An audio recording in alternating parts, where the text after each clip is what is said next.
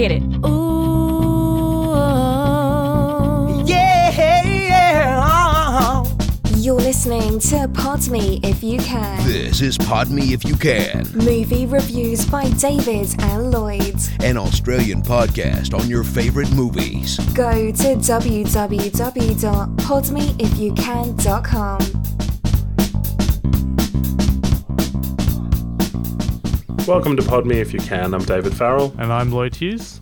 Today's film is Sausage Party, starring Seth Rogen, Michael Cera, Kristen Wiig, and many, many more. Uh, the film is new to DVD, iTunes, etc. Just a heads up, we'll of course be talking about the film with spoilers. We are talking about Sausage Party, which is the most commercially successful R rated animated film of all time, Lloyd.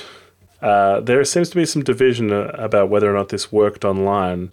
We've actually covered a few Seth Rogen films now, haven't we, Lloyd? I mean, this is The End, which was episode 68 of Pod Me If You Can, and Bad Neighbors, which was episode 92. Tell me something. If you looked back at all the episodes of Pod Me If You Can, which actor do you think we've favoured the most? Which actor we've covered in movies the most? Yeah. I don't know. Uh, Tom Cruise. I found an actor we've covered, or he's featured in films that nine of the episodes we've done. We have covered some Tom Cruise, but it's not Tom Cruise. I'm sure he's a contender. Chris Hemsworth. oh, of course. I mean, he's Avengers 1 and 2, Snow White and the Huntsman. We did Rush. We covered Ghostbusters, which he's in. He's in Doctor Strange, if you want to count that. Blackhat. Thor, Blackhat, and uh, Star Trek Into Darkness. Yeah, so we seem to favour him. But, What what role did he play in Star Trek Into Darkness? well, he was Kirk's dad, so. Oh, right, right. flashbacks, voiceover, things like that. Though, though apparently they want him for a, a new Star Trek where he's, you know, featured more heavily, like, you know, a prequel kind of thing. Or else it could be some kind of time travel business, you know? I mean, they want him for a bigger role. And I mean, if you've got Chris Hemsworth on board already, he's already featured, he enjoys the franchise, why not? Yeah, hell, it worked for Ghostbusters. Yeah, that's right. I mean, a lot of people probably watched it because they thought, and Chris Hemsworth. It was an addition, you know? We'll focus on Seth Rogen here. Did you enjoy Sausage Party? Well, uh, despite Japanese anime movies, which I love, there aren't any Pixar level movies made for adults, so there isn't any competition for this movie. It's a it's a triumph how this film got made. Seth Rogen and his team, I heard, tried to get this film made for nearly a decade, and then they spent when they finally did get it made, they spent like four years animating it, and it paid off. It was a huge success, as you said. I think um, I read made for 19 million and grossing around about 140 150 million which is fantastic for a crude adult animated movie. I, I thought the animation looked fantastic. I think the animators did a great job. I read some reviews that compared this animation to Toy Story 1. That is to say, that it's no way on the same level as the modern Pixar films, but that is still pretty damn good if you ask me to be compared to Toy Story 1. That's really, really good animation.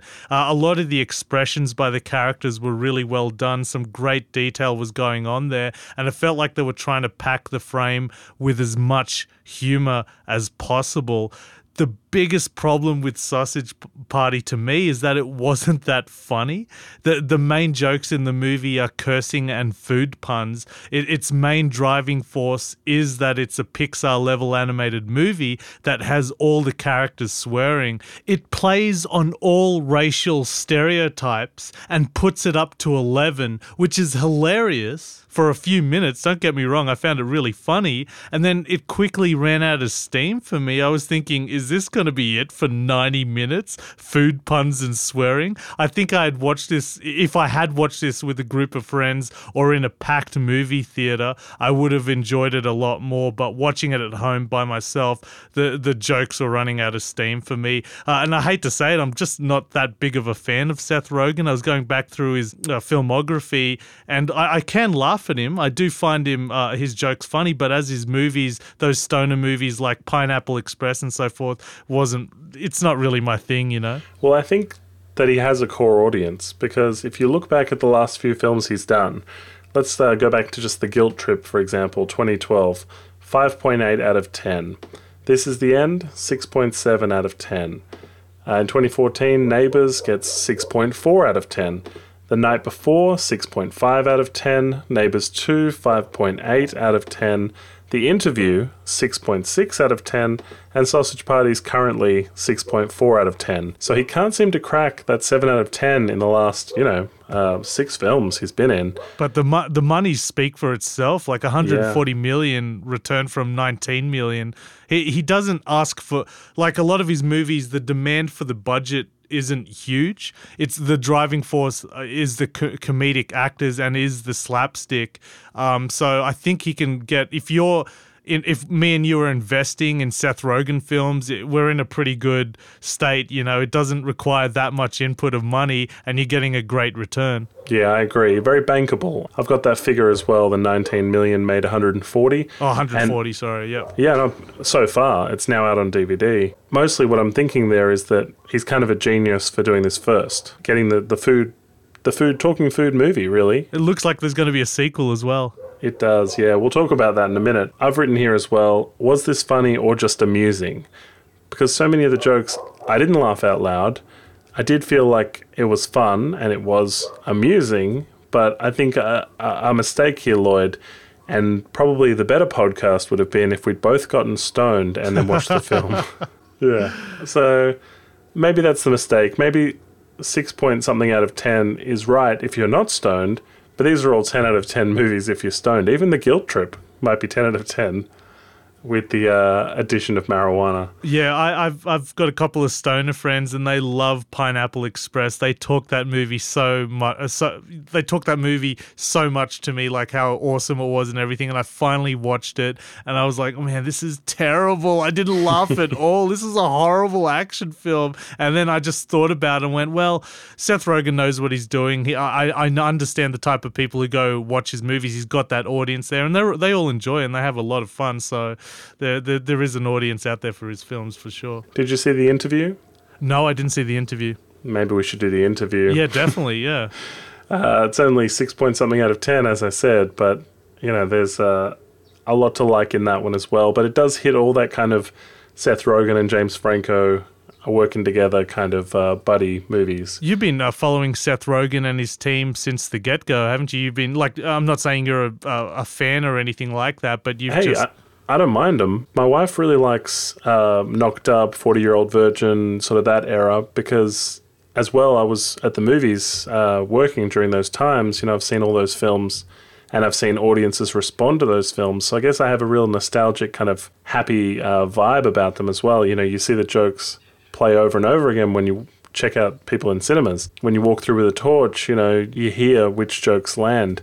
And it reaffirms, I suppose, that, um, you know, that was actually very funny, you know, and you, you anticipate some jokes and watch the audience jump and move. And yeah, it's a, it's a different experience. I also watched Sausage Party at home. Uh, I did watch it with the wife, but without that big audience, there were so many more kind of we'd glance at each other and go, "Oh yeah, that's funny," you know, that's amusing. Kind of, you know, we we obviously we can accept the fact that it's funny, but neither of us felt the need to just burst out laughing. Um, even heading towards the end, uh, when we do a comedy on this podcast, Lloyd, I always feel like there's the danger that we'll just be listing jokes we liked. I think we did a bit of that with Anchorman 2, you know, just it was us unpacking what we've just seen by just listing off all the fun, you know, without not doing that. I mean, let's happily do that now. Our leads in this film, one resembles a penis and one resembles a vagina. yeah, that's right. So there's obviously like visual jokes as well as the clever underlying stuff. Um, you know, they say things like they touch tips, you know, when has this ever hurt anybody? She says, look how tight I am. You know, there's a lot of stuff there just for the kind of dick and fart jokes as well. What'd you think of the Sammy Bagel Jr. and uh, Kareem Abdul Lavash?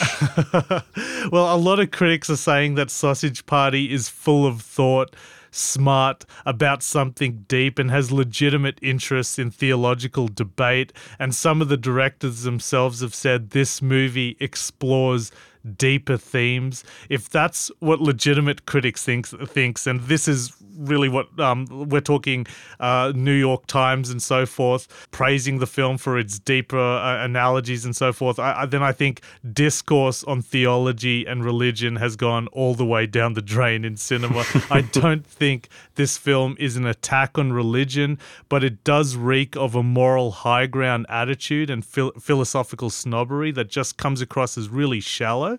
The movie's attitude towards religion is summed up in its opinion on the Middle East. Sammy the Bagel, voiced by Edward Norton, and Lavash, which is a piece of Lebanese bread, I'm assuming, voiced by David Krumholtz, who both argue about living in their aisle uh, together. It is suggested by Frank, um, Seth Rogen, that it seems like a pretty big aisle. Can't they just share it? And then they both laugh at him. And then at the end, of course, after defeating the gods, they all give in to their bisexuality in one massive orgy, which I thought was pretty hilarious, but just a little too late for me.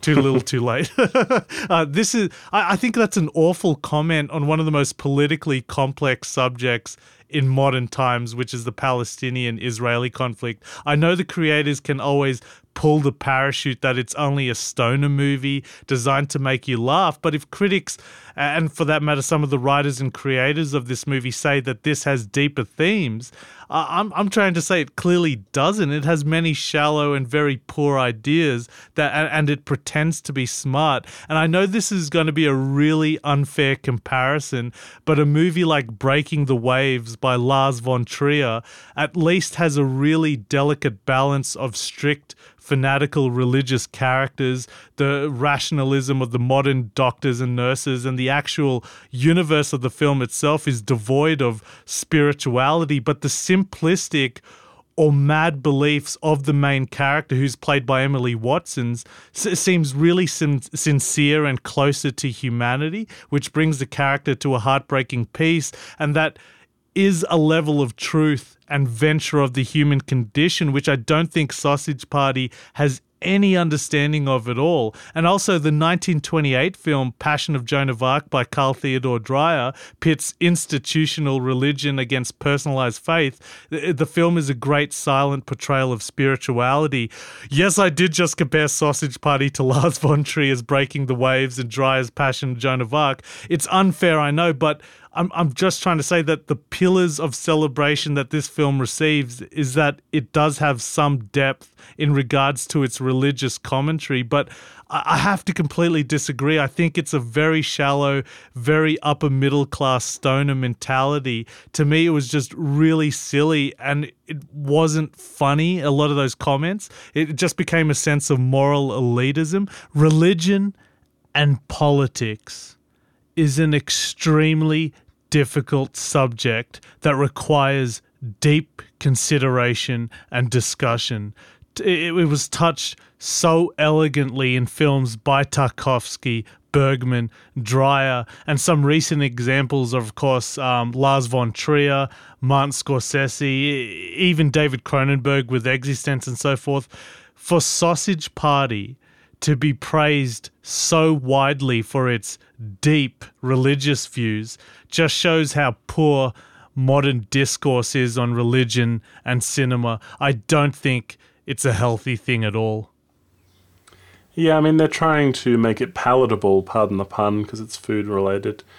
Trying to make it palatable for the modern audience, you know? I mean, this clickbait world we live in, you have to dress up the message in Sausage Party, you know, that people will watch this uh, dick and fart and vagina movie and get a lesson in ethics or in uh, religion is kind of the way they have to do it these days. Interestingly, you know, uh, the the journey to the great beyond and the fact that there's gods and stuff is hitting right on the head of religion um, and an afterlife, and you know um, the beliefs between even the, the two leads, um, you know the bun and the and the you know Frank the Frankfurt or whatever he is. You know he is more of an atheist, saying there's nothing after this, and she believes blindly with faith.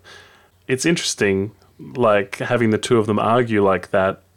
You know, you don't necessarily see too many kind of because of political correctness. You don't see too many arguments like that in cinema so it's sort of dressed up, and I can appreciate how people are happy to see something like that on the screen, and that th- this does have another layer, like a depth to it. Because if this was just uh, fucking between foods and a food horror movie and stuff, I disagree. I think the film would have worked perfectly fine without the religious uh, metaphors and everything like that. It would have just been much more straightforward. Uh, a lot of critics saying by having that element makes it just uh, just gives it a little bit of a layer. But I, I disagree. I just think it was so shallow that it just didn't need it. To, it should have just been a straightforward stoner comedy movie and just really embrace that without trying to be that I don't know that uh, philosophical high ground it was sort of going for at the end. I mean, there's not much you can play. They they they toured this film around all the talk shows, and they played the same clips over and over again because there was so little they could actually include. So much of it was inappropriate, R-rated, uh, you know, and that hid a lot of the message and the, I guess, you know, underlying themes because they could only show you this quick kind of. I think they did the horror bit where the uh, baby carrots get eaten and stuff. Yeah, they, they did that quite a bit, particularly with the peeling of the potato. and getting washed beforehand, the Irish potato. it, it was interesting stuff. For me, one of the interesting things was the villain, the douche, who essentially like juiced up by sort of raping with oral sex kind of a juice box. And then he anally controls a human uh, after trying to get in there with a woman. The thing that I thought of, and I know this wasn't the intention at the time, South Park uh, has recently been doing like a Trump Clinton joke all season. And they've been referring to the Clinton character as the turd sandwich and to the Trump character as the giant douche. Have you been watching this latest season at all? Yeah, of course. So the giant douche, I was thinking, wow, that their villain is a douche. This also now is relevant and has kind of a match with Trump, even.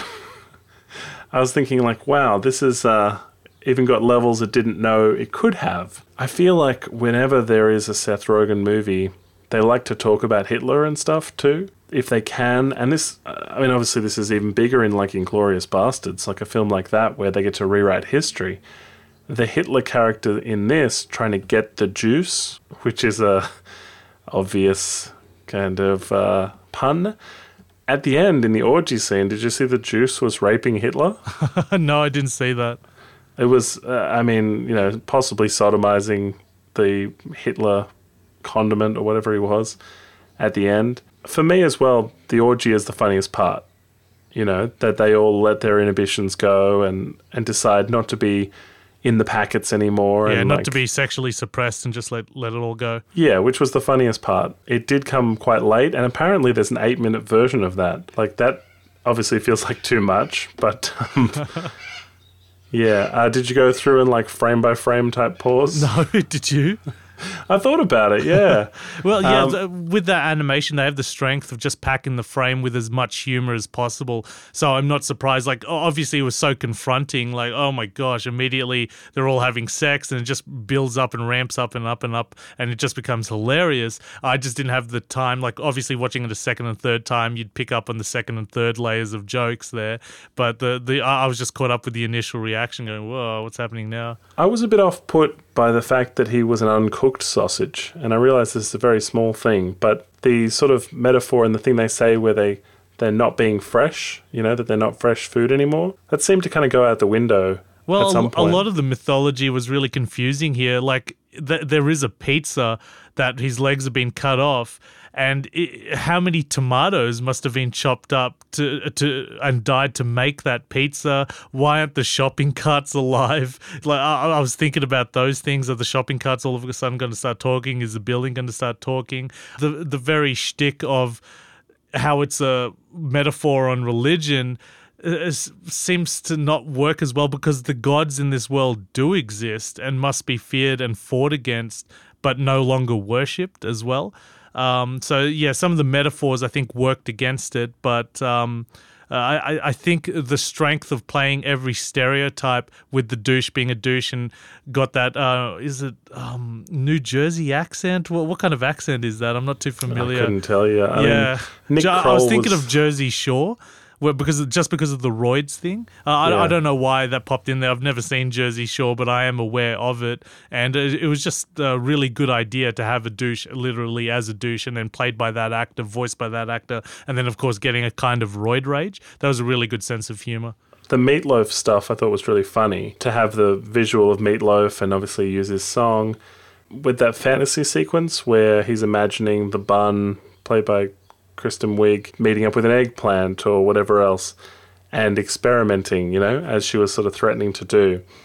That scene ended really abruptly though, and there was something off with the editing of that scene. Uh, really took me out of the film. Yeah, well, they lose the the main antagonist is of is the juice, and it builds up is the douche, sorry, and it builds up to a showdown between him, obviously, and uh, Frank. But he gets sort of lost in the world. Like the film, sort of uh, obviously we get the which I thought it was hilarious. The guy taking bath salts and he's able to communicate with the food. That that to me was the funniest scene in the movie. Just That was James Franco. that was James yeah. Franco, yeah. By giving way to a lot of those religious aspects that the film wanted to venture into, and maybe a bit too much of the bath salt scenes and so forth, they lost um, the the main villain. And then when he comes in at the end, you're like, oh, that's right, he's still around. They got to deal with him. You mentioned the mythology, um, the fire water character and the unperishables, you know, the Twinkie and so forth, last forever, that they made up the song that was changed over the years. I guess that's kind of like the Constitution, perhaps. But the the thing is, there would always be a population who knew about the great beyond being uh, bad. You know, somebody would still always say it, even if they had the song. And at some point, they would all have to be replaced, I suppose. Like at once, every bit of stock would have to get out of the store and be replaced all at once for no one to know about it. Anyway, that just confused me too. what about uh, Stephen Hawking esque gum? And then he gets shot, and then the he he um like a liquid metal in Terminator Two forms back. it was brilliant. The idea of um, hooking up the bath salts as arrows and shooting it into all the gods, just so they can communicate and fight. That worked pretty quickly, didn't it, into the bloodstream, and they ne- didn't miss a single one, which was But good. if they didn't do that, then they the gods wouldn't see them. Can't can't. Ugh, I'm getting confused with mythology here, but can't the food just fight them anyway and take them off, and they wouldn't be able to tell what what's happening? Or do they have to be shot with the bath salts for them to engage in battle? I guess they just want to communicate. That's the main thing. The bath salts, I guess, when mixed correctly, which I mean they had from the druggy guy's house, it allowed them to see the faces and actually understand them, like hear them, which kind of goes a ways to explaining how the douche could control the cashier, uh, because he could say go left, go right, you know, forcing him to do stuff. They all get faces and I guess personalities. You remember when we saw the sausage just kind of rolling lifelessly? and the baby carrot's making a run for it on that counter. That's what they look like without bath soaps. So it just looks like the food is rolling on its own or uh, lifeless, really. So the only way to attack and kill the humans is for them to be aware that we're that the food is there. Well, I guess Through the bath people people have a moment of crisis or whatever when they realize their food is alive. It's like uh, when I guess vegetarians think about meat and say, you know, that was once a cow or whatever. You know, gives it kind of you know a face and a personality and makes it harder to consume. Maybe you know if you were holding a Bunnings sausage and it you know crunched up, did a sit up and said, "Hey man, what's going on?" You know, would you bite the sausage? Uh, so I mean, they're purchasing all this food, big Fourth of July party, and it all comes to life. It's suddenly not food anymore, is it? Well, it's a real choice to eat it, I suppose. I think there's been some controversy because of the fruits as well, calling the fruits basically standing in for the gay food, kind of gay food population, I guess. Yeah. Well, to be fair, all the eth- uh, ethnic stereotypes get it in this movie. Yeah, so that's true. yeah, they dish it out well. I wasn't sure we needed to see like a talking used condom. Yeah, and then the toilet paper's talking as well. Yeah, like you don't want to know what's happened to the toilet paper. But like the turd didn't talk, even though that was at some point like food once. It's been through the ringer and now it doesn't, you know, it's not reactive, I suppose. Yeah. Yeah, no, so it was interesting. Like more inanimate objects perhaps could have been alive. You're right. Um, the mythology is confusing, but convenient for whatever needs to happen. Um, I didn't mind the fact that the odd sausage, you know, met the misshapen bun. It's kind of this love story within the movie. Um, they sort of did a nice payoff for it all. Well, the, everyone got a good payoff in the end for if you're a food. I guess so. Uh, it says here Seth Rogen's expressed an interest in making Sausage Party 2 and more animated films aimed at as adults. And obviously, why wouldn't you? Because now they're bankable. This is like that moment where they realized Daniel Craig was a great Bond, and they were like, yeah, we knew it's going to be great. And it was. You know, or Passion of the Christ had like a big financial success, and then boom, let's make a bunch of religious movies. So I feel like we're going to have more animated R rated films in our future. When he's asked about a sequel, it says, It's something we talk about. Yeah, that's one of the reasons why we took away the original ending, because we thought, well, if that was the first scene of the next movie, it's probably not what you'd want it to be, uh, with them just seeing us and finding us basically. But the idea of a live action animated movie like a Who Framed Roger Rabbit style hybrid is also very exciting, mostly because Who Framed Roger Rabbit is one of my favorite movies of all time. Yeah, that'd be really interesting. So, like, add the sausages and buns and whoever into the real world and having them meet their voiceover counterparts. So, part live action, part animation, I suppose. Do you know what the original ending was? No. So in this one, obviously, they are going to jump through a Stargate, which sets up that idea that um, they'll meet their live action counterparts. Uh, originally, I guess they go through that and get eaten by their live action counterparts. At the end, I guess they could have a scene in a diner or something where they find them and jump through and then just get consumed. You know, um, Seth Rogen eats a sausage and Kristen Wiig a bun or whatever. You know, um, so they just eat them, and it's kind of the end. So I guess not having that ending, keeping it more open ended, uh, does let allow some room for that sequel, doesn't it? Yeah, as a producer, that's exactly the kind of ending you want, especially in this day and age where we're talking about trilogies and, you know, uh, going upwards of 10 now with Fast and the Furious uh, series. Man, I, Sausage Party 7, Sausage Party 8. Ugh, this podcast could go on, couldn't it? Thank goodness we didn't start doing the Saw series. yeah, that's true. Well, we hadn't started the podcast then. It was odd to break the fourth wall like that and literally show Seth Rogen and Edward Norton in the firewater kind of. That was an interesting way for uh, the credit sequence just to um, give tribute to all the actors who voiced all the um, the main characters. I thought that was a really interesting um, technique. kind of a cop out, but you know, at that point, I guess they're trusting that you've you've you've gone with it enough to to be cool with it. It was fun, uh, like you say. It wasn't laugh out loud funny. Yeah, to me, it just ran out of jokes. Uh, a, a bit, the shtick of it just wore thin with me, and it ran out of steam.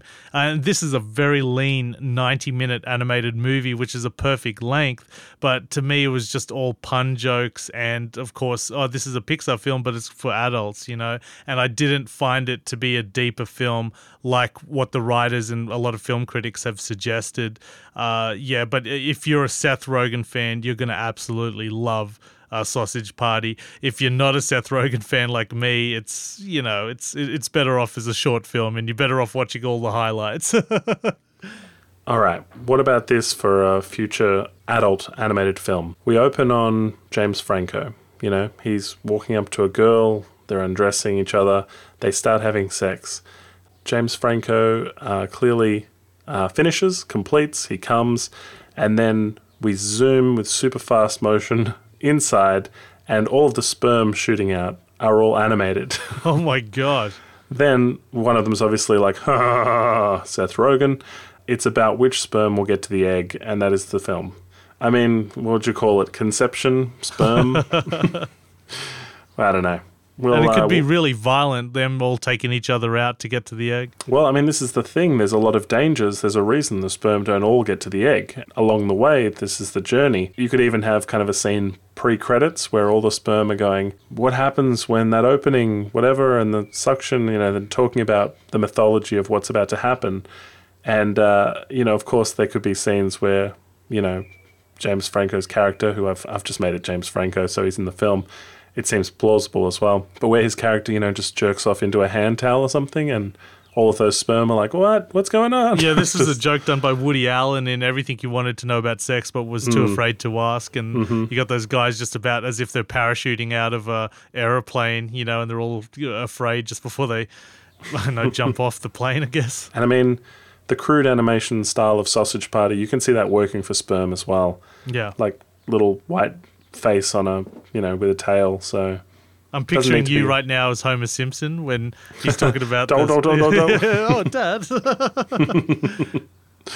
Yeah, well, wait and see because this seems very plausible. I mean, if you think about an adult animated film, I know I'm putting you on the spot, but if you think of something adult, that seems like a plausible place to jump to. Do you want to pitch something as well? Yeah, definitely. Well, I like a lot of anime movies, uh, and they're very violent, like Ghost in the Shell and Ninja Scroll and so forth. So th- those to me are my favorite kind of um, adult anime movies because they can go into the fantasy and show you things like violence, maybe, and like ideas that are very difficult to showcase. Well, that bridge is getting smaller, and that gap is sorry, um, coming uh, smaller and smaller now, of course, with CGI and so forth. But uh, there is still a strong place for anime, and I think uh, the you know manga is doing a terrific job in that area. So to me, it's always great. But what's interesting is if the Ameri- uh, if the Americans start putting uh, as much money as they interject into Pixar films and start making more adult sort of content, I do kind of think that Pixar movies are made for adults anyway. Like I still cried at the end of Toy Story three, so they are there are some adult themes that satisfies me enough. Whether they're willing to go as violent and as sexual and as explicit as Sausage Party um, remains to be seen, of course. Well, next time on the podcast, uh, we'll be covering Rogue One, a Star Wars story. And we're going to be watching that at midnight, opening night in Australia, which is like 12.01 on the Thursday, which technically is kind of like Wednesday night Australian time. We'll be recording the podcast right afterwards, and then uh, we'll be uploading it pretty shortly after that. Pretty much, guys, it's a great opportunity to get the jump on Rogue One. Of course, we'll be talking about it with spoilers. We can do a light prediction here, Lloyd. I'm just going to tell you, I don't think many rebels will survive.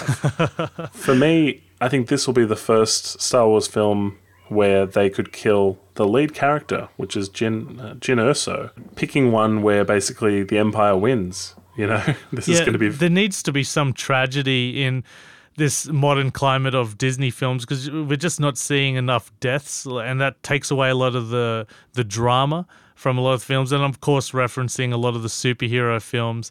Um, there is no excuse not to do that, but it wouldn't surprise me if they kept those characters safe so they can do more spin-offs if Rogue One is a huge success, which I predict it will be. Star Wars fans are going to come out. It's always going to make money.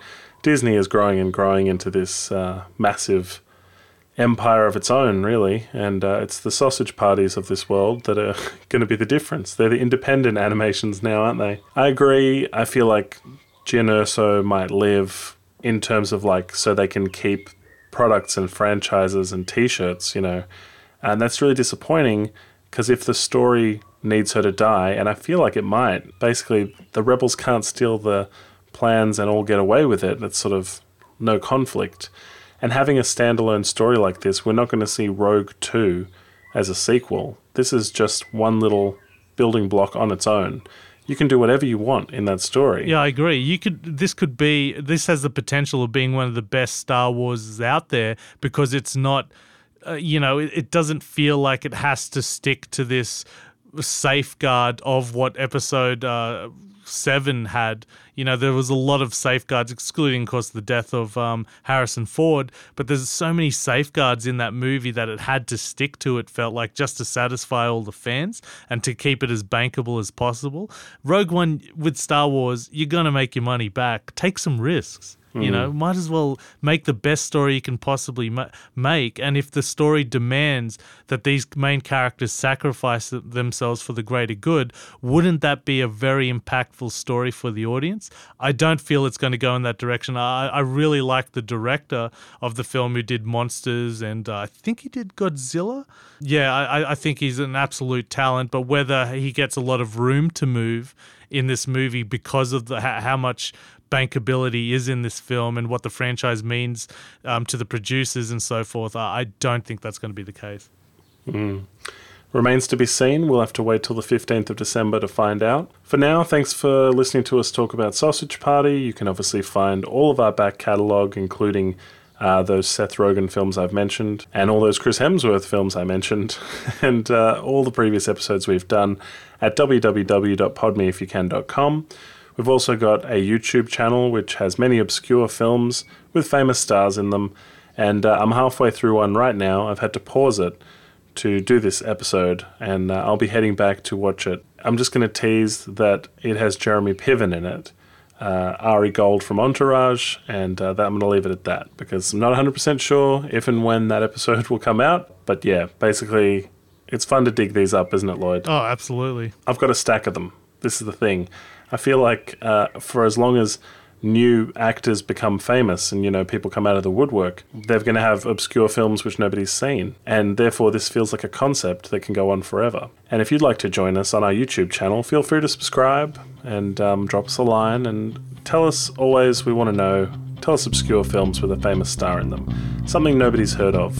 You can find us on facebook and everything through the links at podmeifyoucan.com Hit it. Yeah,